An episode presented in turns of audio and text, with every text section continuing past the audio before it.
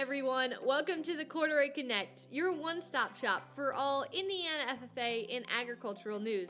We're super excited to bring you stories from industry leaders, FFA members, and everything in between. I'm your host, Kylie Shakel, alongside my co host, Luke Sproles. During our year of service as Indiana FFA state officers, we hope to share with you the stories of the amazing individuals that are leading and shaping our industry. Join us today at Corduroy Connect to get a glimpse into what we have to offer.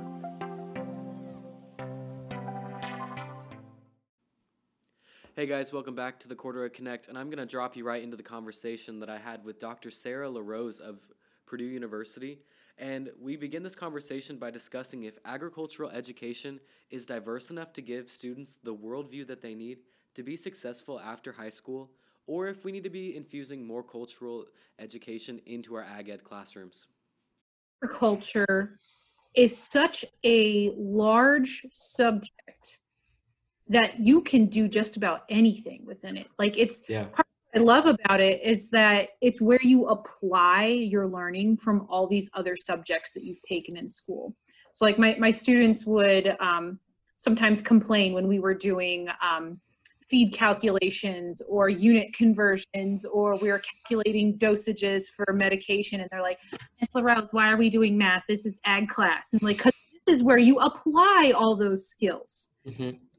agriculture is interdisciplinary by nature. Like you need to be able to communicate. You need to be able to write. You need to be able to do math. You need to be able to conduct the scientific method. All these different things that you're learning in your other courses are applied within the context of agriculture. So agriculture presents us a really cool opportunity to be able to connect and collaborate with people in lots of different ways. Um, I think if we back up a little bit and look at what people think the purpose of agricultural education is really drives how they end up teaching it. Um, if people believe that the sole purpose of ag education is to train people in job skills, then they're probably going to be focusing a lot more on how do I actually do these particular skills. If you're looking at it from more of a literacy perspective, where you, you're passionate about helping students learn where their food comes from, then you're probably going to be less concerned about those actual like job skills am more concerned about how do I make sure my students understand how this tomato got from the field to their table. Um, other people kind of do a blending of them. And so agriculture, we know doesn't look just one way. I'm learning out here in Indiana, it's primarily dominated by corn and soybeans and then mm-hmm. pockets of melon production or tomato production you might be disappointed to know I'd never heard of red gold tomatoes until I came to Indiana. What? but, but, but what's cool about Ag Ed is that it's really customized to meet the needs of the local community. And so if you've got a lot of interest in your community in um, small scale vegetable production, then you can kind of tailor your program around that. Um, at the same time, we also need to be thinking about the um, needs of our students, not just in the content, because yes, we're teaching agriculture, but we're teaching students, we're teaching humans. And those students come from families, they come from backgrounds that might be different than ours. Um, they maybe were born in a different country or a different part of the country, or maybe even a different part of Indiana. I've been told northern and southern Indiana have very different cultures. so, mm-hmm, for sure. Um, so addressing the needs of our students through our teaching is something that I think we should be doing. And sometimes it's challenging to do. It's not necessarily easy, but there are definitely easier places to start than others. Absolutely. So I'm going to throw a little hypothetical question at you. Let's say we sure. have a school in the middle of rural Indiana who focuses primarily on that blended food production and job skills. Mm-hmm. How would you recommend that school or that classroom could integrate or infuse some diversity education or just diversity knowledge of agriculture into their curriculum? So, when we're talking about diversity, um, I'm going to go from the perspective of different viewpoints than the um, majority population. So, Absolutely. Um, you might be teaching in a community, like in your example in rural Indiana, I'm assuming it's probably a community that does conventional agriculture. Mm-hmm. And um, you may want to think about how can I challenge students to think about things from a different perspective. Mm-hmm. So um, assigning students uh, project to research different ways of production or what's the origin of this particular crop. There's a lot of crops that we grow that did not come from North America. They came here from other places around the world. And in that project, they might be looking at, well, how did it actually get here? Well, there's some crops that got here not because a scout went out and said, I want to bring these seeds to North America, um, but there's some crops like okra that came here along with people who were brought to North America through slavery, and those seeds were braided into their hair.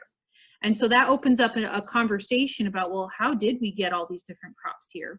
How did we end up deciding to produce these foods? Where did they come from? And what cultural significance do they have to others? Um, a lot of what I would do as a high school ag teacher was try to blend that literacy approach with a job skills approach. So that way I was meeting the needs of a lot of different kids because I had some students in my class who their plan was to go out and to run a farm right after they graduated. And then I had other students who were like, this is really cool. I really enjoy this in my day. I'm passionate about teaching others about agriculture, but I don't know if I necessarily want to pursue ag as a career. So I wanted to make sure all of my students could communicate. And so that was something that I wove into my lessons no matter what I was teaching, some sort of communication, critical thinking, analysis component. And oftentimes when we stop and think about, well, why are we teaching this this way? Or why am I even teaching this topic? It might not be just because the state standards say so, but it might be because that's what you're familiar with. Um, and so if we stop and challenge ourselves to say, well, why or what else is there? That can be an easy entry point for starting to think about the diversity of people and um, approaches in agriculture. For example, I never really thought of teaching about where our crops came from, but I really think it speaks volumes to the history of our country and agriculture as a whole. I, I just love that idea. So, you talked a little bit about blending. When you were a teacher, you blended some life skills, some diversity knowledge, along with those job training skills. Are there other ways that we can improve in the classroom as far as tackling this eh, tackling this issue of teaching our students about people and how to be more diverse? So that's it's a really great question. It's also a very broad question. Right. Yeah. Um, so I'm, I'm going to kind of go down one narrow slice of how you can respond to that. Um, as teachers and as FFA officers, um, I would challenge anybody, whether they're chapter officer, state officer, um, advisory board member, FFA alumni member, ag teachers, look at who is in your program. Who does your program primarily serve? And then ask yourself why. Like why why does my program look the way that it does? And then look at your demographics of your community and say, am I meeting the needs of all the students in this community? Or am I only meeting the needs of a small slice of that community? Now, that doesn't mean that the ag teacher is going to be all things to all people. I mean, you can't do that. But if you're only recruiting kids who show animals through 4 H, that's the only kids you're going to have in your program. I was not a 4 H member. So when I came to Indiana and my students were introducing themselves as I was a five year FFA member and a 10 year 4 H member, I was like, what are they saying? I don't, I don't know. What's this 10 year 4 H member thing about? And it's awesome. Like, I'm jealous they got to be in 4 H and for 10 years. Like, that's really great. Mm-hmm. Um, if we're only recruiting those kids into our program, then our program is going to only continue looking the same and we're only going to keep talking to the same people over and over and over and then you get what's called an echo chamber where you're just talking to people who think just like you and act just like you and that doesn't really meet the mission of agricultural education does it mm-hmm. so first step look at who's in your program and how you go about recruiting kids into your program i'd also look at the culture of your program the program where I taught this this might blow your mind because it's what a lot of people in Indiana look at me weird I tell them this. Um, in Connecticut, all of our ag programs are regional programs, so they serve multiple towns. And kids would come to our school specifically to take high school ag classes.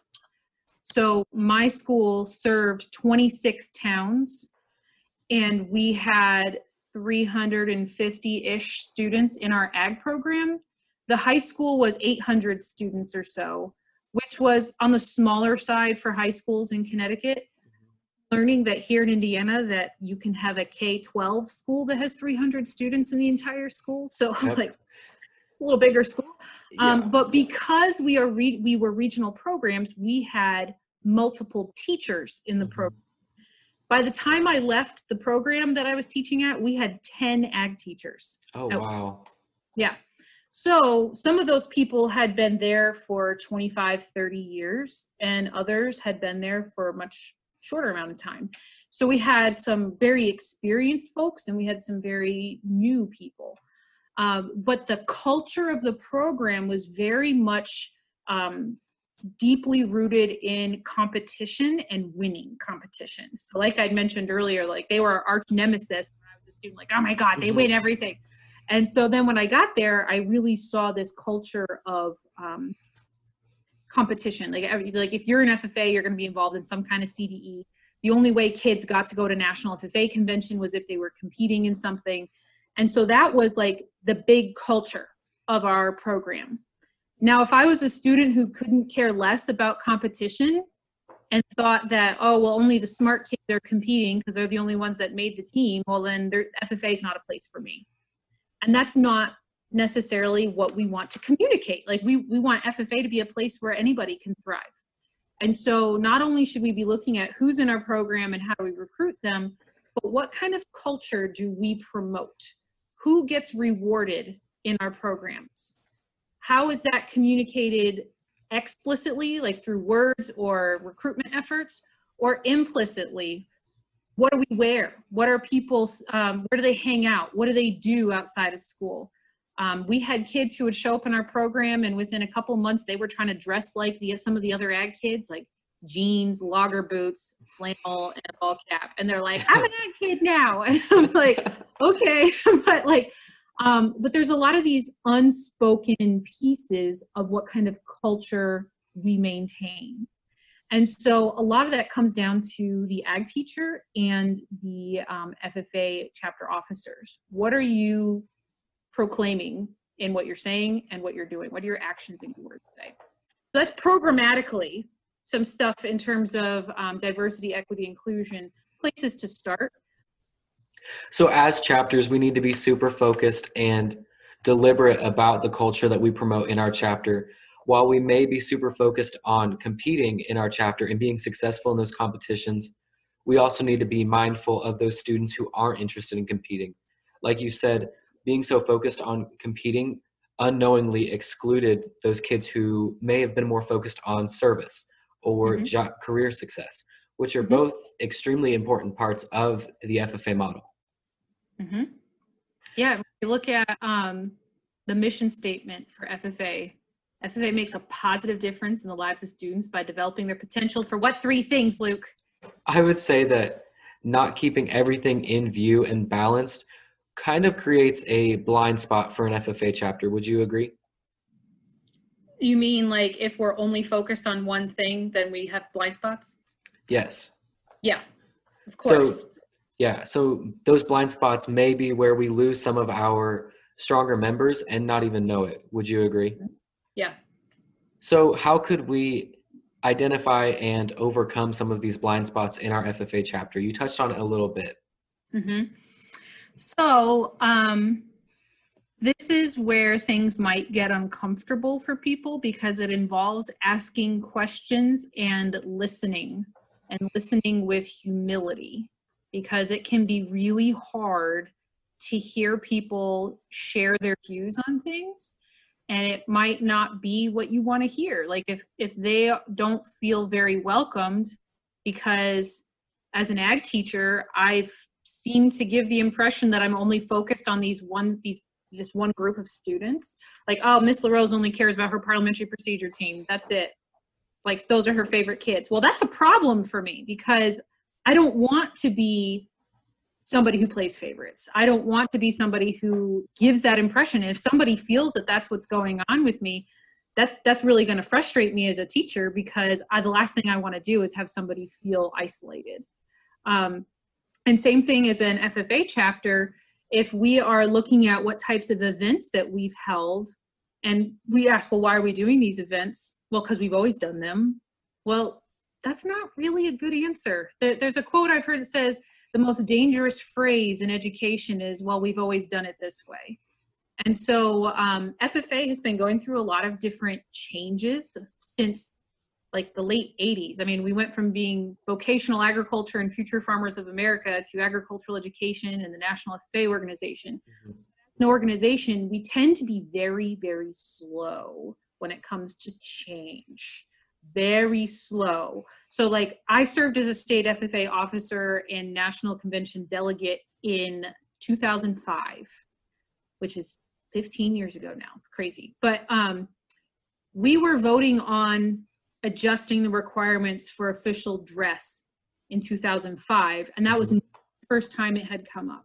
And it wasn't until like three years ago that we finally adjusted it to reflect that there's a diversity of different students in our organization who can then dress according to their gender identity or even at the like the way that my students talked about it we lived in a cold climate these girls didn't right. want skirts and nylons in a cold climate and can i tell you going to national state president's conference in july in washington d.c wearing nylons is a thing to do in heat and humidity so I mean, this took us how long to change?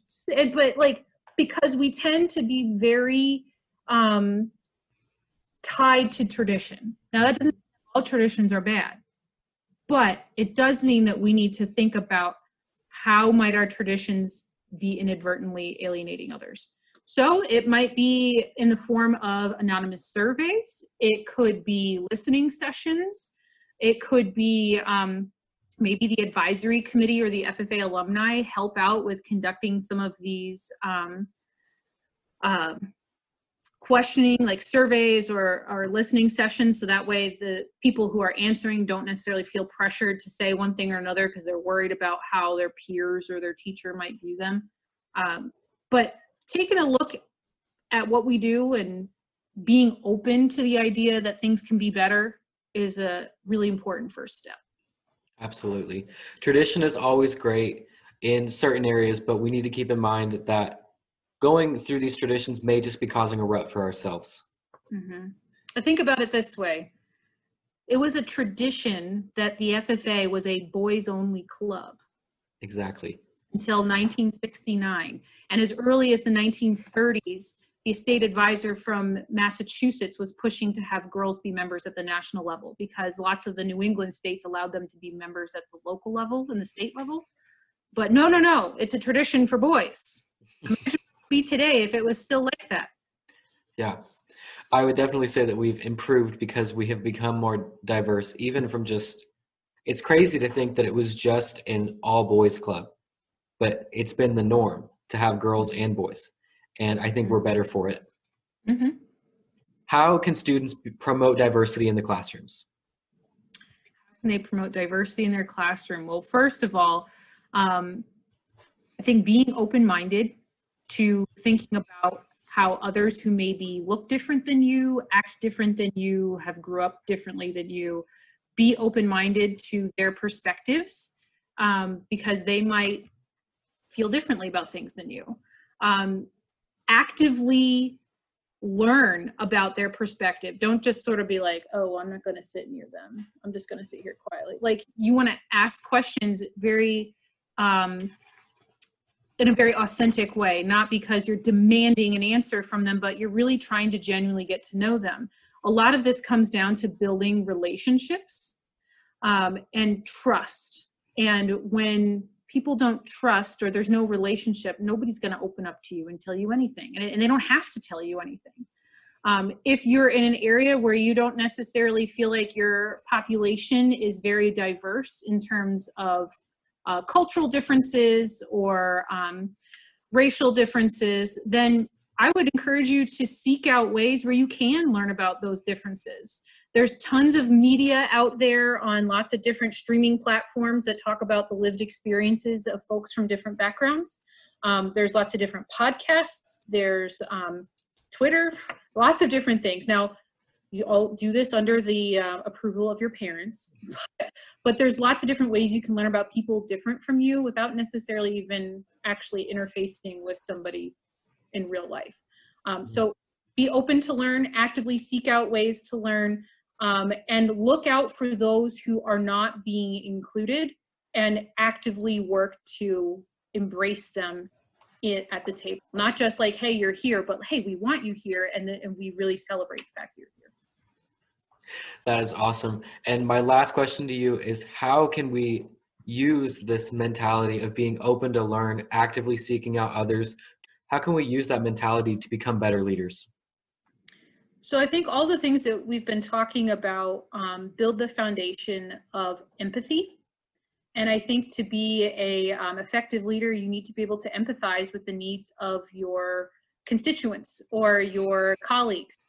And so um, spending time really cultivating the ability to empathize with others and understand their perspective, I think ultimately will make for a more responsive leader and one who um, leads through service. Awesome. Well, Dr. LaRose, thank you so much for your time today. You're welcome. Glad to be here. Mm-hmm. Now we're going to turn it over to Dr. Russell for part two of his conversation.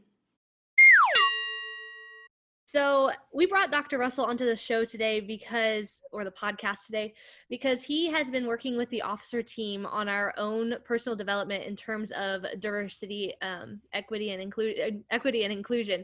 So he's helping us better understand what we can do and how to grow ourselves this year.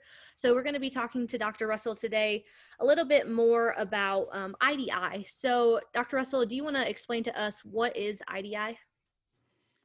Well, IDI stands for Intercultural Development Inventory. It's actually just a tool. It's just a online um, set of 50 questions that you fill out, um, but it's really based on the intercultural competencies uh, that are what we're trying to be able to assess.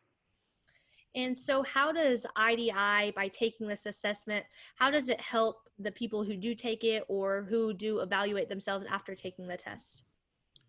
Well, I'm glad you said evaluate yourselves because it's a very personal, um, intentional uh, exercise that begins the conversation. Um, I can describe that it evaluates two segments or aspects of your perspective. Half the questions are about things you believe as far as how you perceive your relationship with what you define to be people that are other than you or different than you.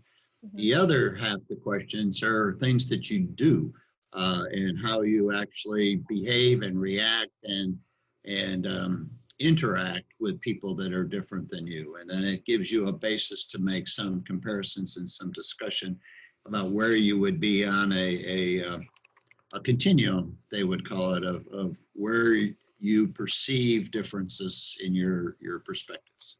Right. So what contributes to kind of your starting point to you know where you how you perceive things? Is it how you grew up? Is it the environment you're in now? What kind of contributes to that? Well of course it depends on when you take the instrument. So everything that i've done in my life contributes to my perspective of how I view people that are different than me now. Uh, and I should back up and just mention the categories so that uh, everybody understands that I grew up as an example on a small farm in upstate New York, and everyone that I knew was like me. So the continuum would say I'm, I'm pretty unaware of, of how different I am. So if everyone's like me, they call it denial, but it's really not uh, that I'm in denial. I just haven't been exposed to any differences. So I don't think about those differences. Right. And then there's categories beyond that that we could talk about more if you would like. But if I never had moved out of my experiences growing up, I would probably still be in denial. Um, so as you have life experiences, you can be exposed to more that then you think you're better than other people, or you think we're all the same, or you think that everything is uh, based on equally valid ways of doing things, or maybe you're where you can adapt to anybody's behavior and cultural differences and uh, not be bothered by that. But um, it's based largely on your lived experiences and your willingness to be reflective and think about who you really are. Right. So once we reflect on our IDIs and you know how what category I guess it puts us in, how can we grow to be more conscious of that category we are in, and how do we continue to improve ourselves in terms of that? Well, I think sometimes it has to be very uh, intentional, and sometimes I, as an example, have. Uh, lived in Australia for a year and a half in a different culture. So I had to figure out with my three children and my wife how we were going to behave. And we had that experience, which then gave me an interest in not only travel, but an interest in how we react to people that are different than us. The food was different. My wife got frustrated because they didn't have any ice. Uh, and most of the people in Western Europe don't have ice in their in their soft drinks. So there's little things that are different, but a lot of us had grown up in when you're my age you've grown up through a lot of, of segregation or, or uh, uh, isms if you were you know where racism or sexism or all of these sorts of things. So what you do to try to get rid of that is to pretend that we're all the same. We're actually all they call that minimization. Um, so if i'm in polarization where I see a lot of differences in people, then there's certain activities I would choose to do to get to minimization. If I think we're all the same and I'm missing all the richness of the food or the music or the cultural differences or the nuances of the, the science and the writing and so forth, then uh, I need to really spend a lot of time immersing myself in other cultures and trying to understand why, not just what, but why they're like they are. So the IDI, I know as an officer team, we took that to help ourselves in this year. How does our IDI affect us as leaders in the FFA organization and affect us beyond? Well, that's a big question because I came to this work actually as an animal scientist, a horse nutritionist, and I thought I could help the world by knowing more about science.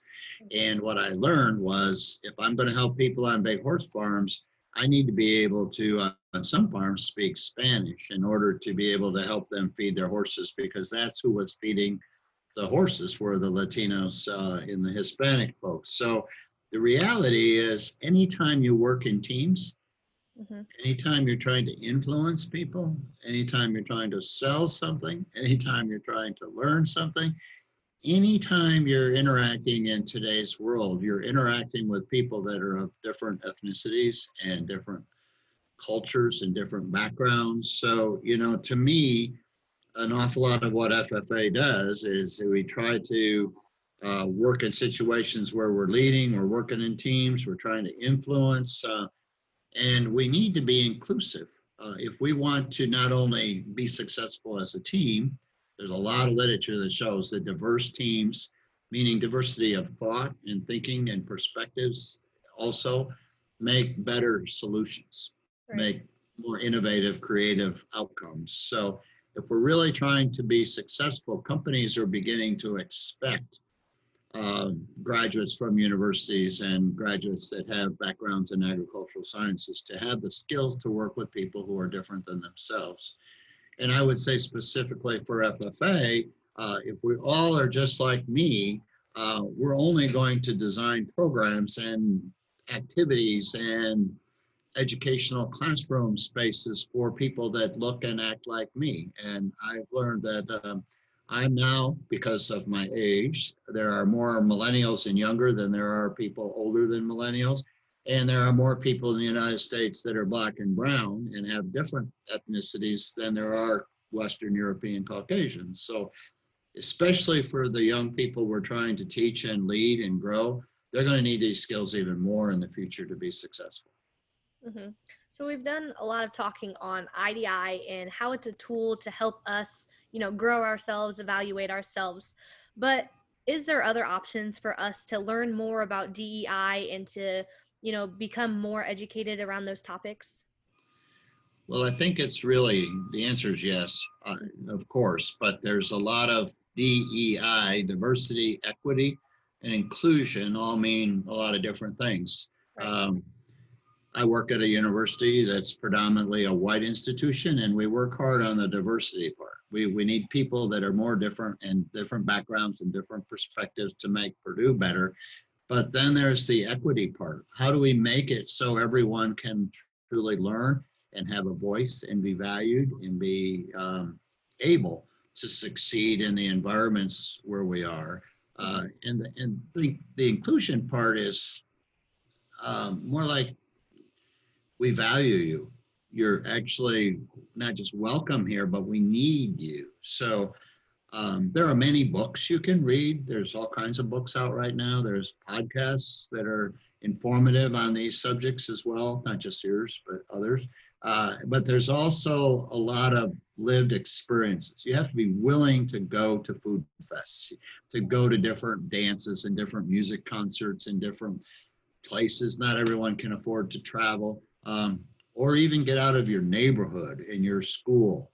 Uh, I would encourage the teachers and the students to visit different school districts in different um, cities and states and um, it is amazing to me how some people that I work with that have traveled a lot and have lots of frequent flyer miles. And there's other people, when we were getting ready to go to Haiti last year, two people had never flown. Right. One person had never, you know, even been out of our state. And these are college students. So um, it, it costs money and it's opportunity. But I think that getting out of your comfort zone and interacting with people and, and feeling safe and comfortable is a growth process. hmm I know this is a topic that we could go on for days, you know, months, years talking about, and that's our hope. You know, we want to continue to have this uh, conversation on diver- diversity, equity, and inclusion. But for now, that's about all the time we have, and I'm glad that we had time to understand more about IDI and how it's helping not only us, but everyone truly understand themselves better and evaluate themselves so they can be become better leaders.